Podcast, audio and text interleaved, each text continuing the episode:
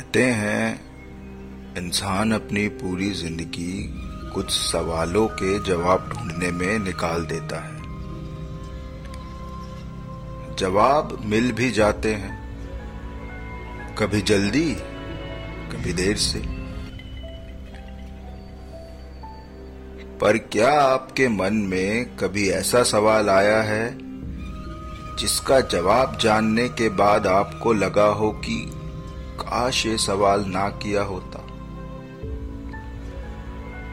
कभी कोई ऐसा सवाल सामने आया है जिसका जवाब बेहद दर्दनाक और भयानक हो। दोस्तों, मैं हूँ पुनीत और आप सुन रहे हैं क्या हकीकत, क्या फसाना। आज जो कहानी मैं आपको सुनाने जा रहा हूँ वो एक सच्ची घटना से प्रेरित है। इस कहानी का नाम है द लास्ट ड्राइव लॉकडाउन खत्म हो चुका था। विक्रम और शालिनी अपने दोनों बच्चों के साथ पाँच दिनों के टूर से अपने घर दिल्ली वापस आ रहे थे। विक्रम ड्राइव कर रहा था। दोनों बच्चे पीछे बैठे हो हल्ला कर रहे थे। और शालिनी आगे वाली सीट पर बैठी अपनी आदत के अनुसार कुछ न कुछ बोले जा रही थी। हालाँकि विक्रम को इस बात से कुछ खास प्रॉब्लम नहीं होती थी, लेकिन कभी कभी शालिनी के इस बचपने से बड़ा तंग होता था। स्पेशली ड्राइव करते समय तो वो उससे बहुत ही इरिटेट हो जाता था और लिटरली उसे डांट के चुप बैठने के लिए कहता था। और शालिनी चुप हो जाती थी। पूरे दस सेकंड के लिए। शालिनी को चुप बैठाना लगभग नामुमकिन होता था। दिल्ली बॉर्डर टच करते करते करीब 11 बज चुके थे। उनकी गाड़ी बॉर्डर क्रॉस करके जीटी करनाल रोड पे भाग रही थी और शालिनी का चैटर बॉक्स चालू था। तभी शालिनी ने विक्रम से पूछा, हम दिल्ली कब पहुँचेंगे? विक्रम ने शालिनी की तरफ़ देखा और बोला, मैडम, दिल्ली में एंटर किए हुए आधा घंटा हो चुका है। कभी तो रास्ते पे ध्यान दिया करो यार। कभी कहीं अकेले जाना पड़ जाए तो? शालिनी बोली, मैं अकेले जाऊँगी ही नहीं। जब भी जाऊँगी, तुम्हारे साथ ही जाऊँगी। विक्रम बोला, अरे इमरजेंसी भी तो पड़ सकती है ना कभी? शालिनी बोली हाँ तो तुम हो ना उसके लिए। और ये कह के शालिनी हंसने लगी। शालिनी को रास्ते कभी समझ नहीं आते थे। अगर किसी नए रास्ते से जाना पड़ जाए तो अपने घर का रास्ता भी भूल जाए। उसका ध्यान सिर्फ़ बातों में होता था। हमेशा। ड्राइव की थकान और शालिनी की बातों से इरिटेट हो चुका विक्रम बस ये सोच रहा था कि जल्दी से घर पहुँच जाऊँ और आराम करूँ। उसने सोचा क्यों ना नेविगेशन ऑन करके देखा जाए। क्या पता कोई शॉर्टकट मिल जाए। अब वैसे तो विक्रम और शालिनी का घर बाईपास से होकर आता था। पर रास्ते में कोई कट था जो सीधा उन्हीं के घर की तरफ़ निकलता था। रास्ता अभी नया बना था। विक्रम ने सुना तो था कि कोई रास्ता बना है। और नेविगेशन में शो भी हो रहा था, जो कि बाईपास वाले रास्ते से करीब 10 किलोमीटर छोटा और 40 मिनट जल्दी दिखा रहा था। बस, विक्रम ने बिना देर किए गाड़ी उस रास्ते पे मोड़ दी। रात के करीब पौने बारह बज चुके थे। करीब 500 मीटर तक सब ठीक था। लेकिन जैसे ही वो लोग थोड़ा और आगे गए तो देखा आगे घुप अंधेरा। रास्ता एकदम सुनसान।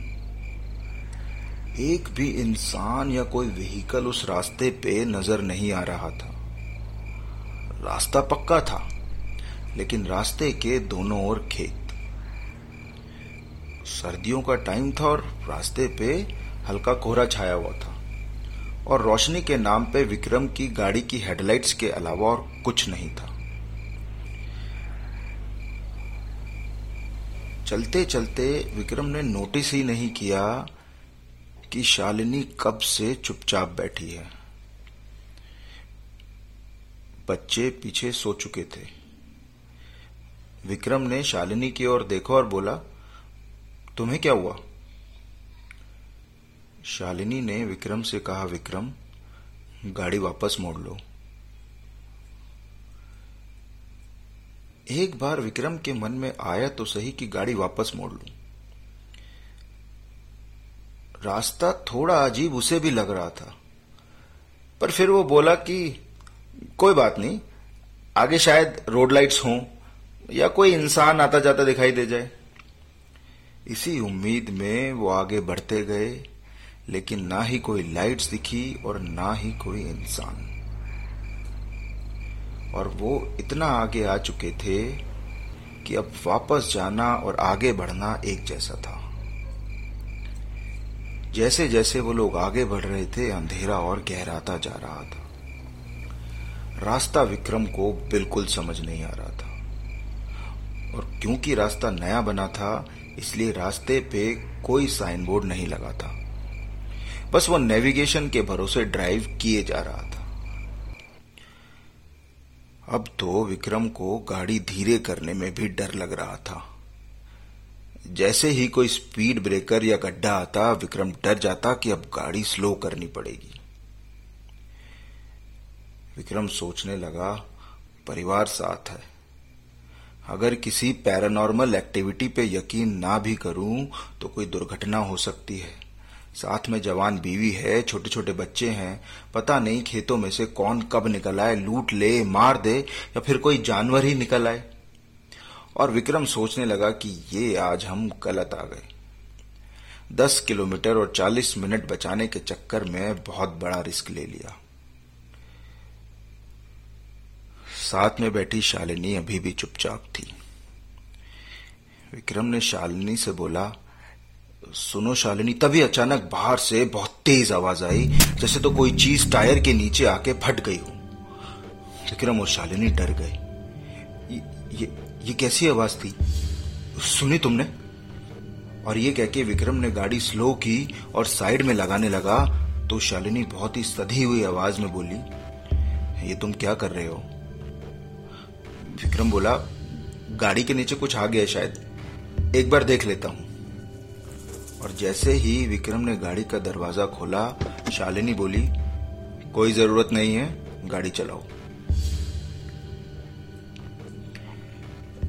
शालिनी और विक्रम की शादी को दस साल हो चुके थे।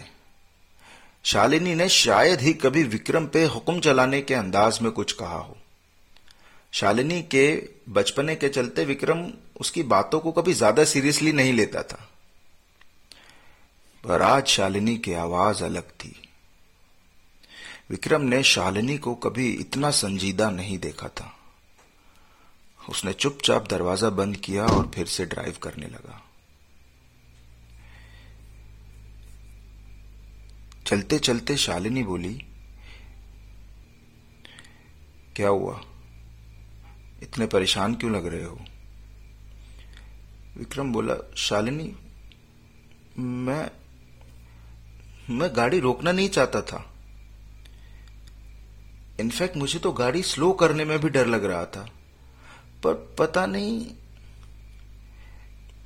अभी विक्रम सोच में ही पड़ा था कि तभी वही आवाज़ फिर से आई। और विक्रम फिर से गाड़ी स्लो करने लगा। तभी शालिनी बोली गाड़ी नहीं रोकना, सीधे चलते रहो। और ये कहते कहते शालिनी ने कस के विक्रम का वो हाथ पकड़ लिया जो गियर नॉब पे रखा था। ऐसा लग रहा था मानो विक्रम को कोई बाहर खींच रहा हो और शालिनी को यह बात पता हो। अभी वो लोग कुछ ही दूर गए होंगे कि विक्रम के फ़ोन का नेटवर्क चला गया और नेविगेटर बंद हो गया। विक्रम को एक सेकंड भी नहीं लगा ये सोचने में कि इसका अंजाम क्या हो सकता है। और वही सोच के वो डर से काँप गया और बोला, शिट, नेट ऑफ़ हो गया।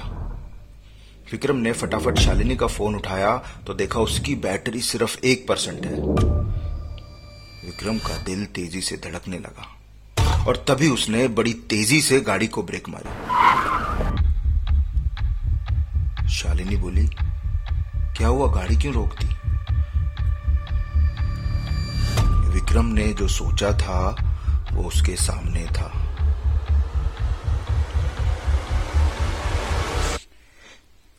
ऐसा क्या देखा विक्रम ने, जो वो इतना परेशान हो गया?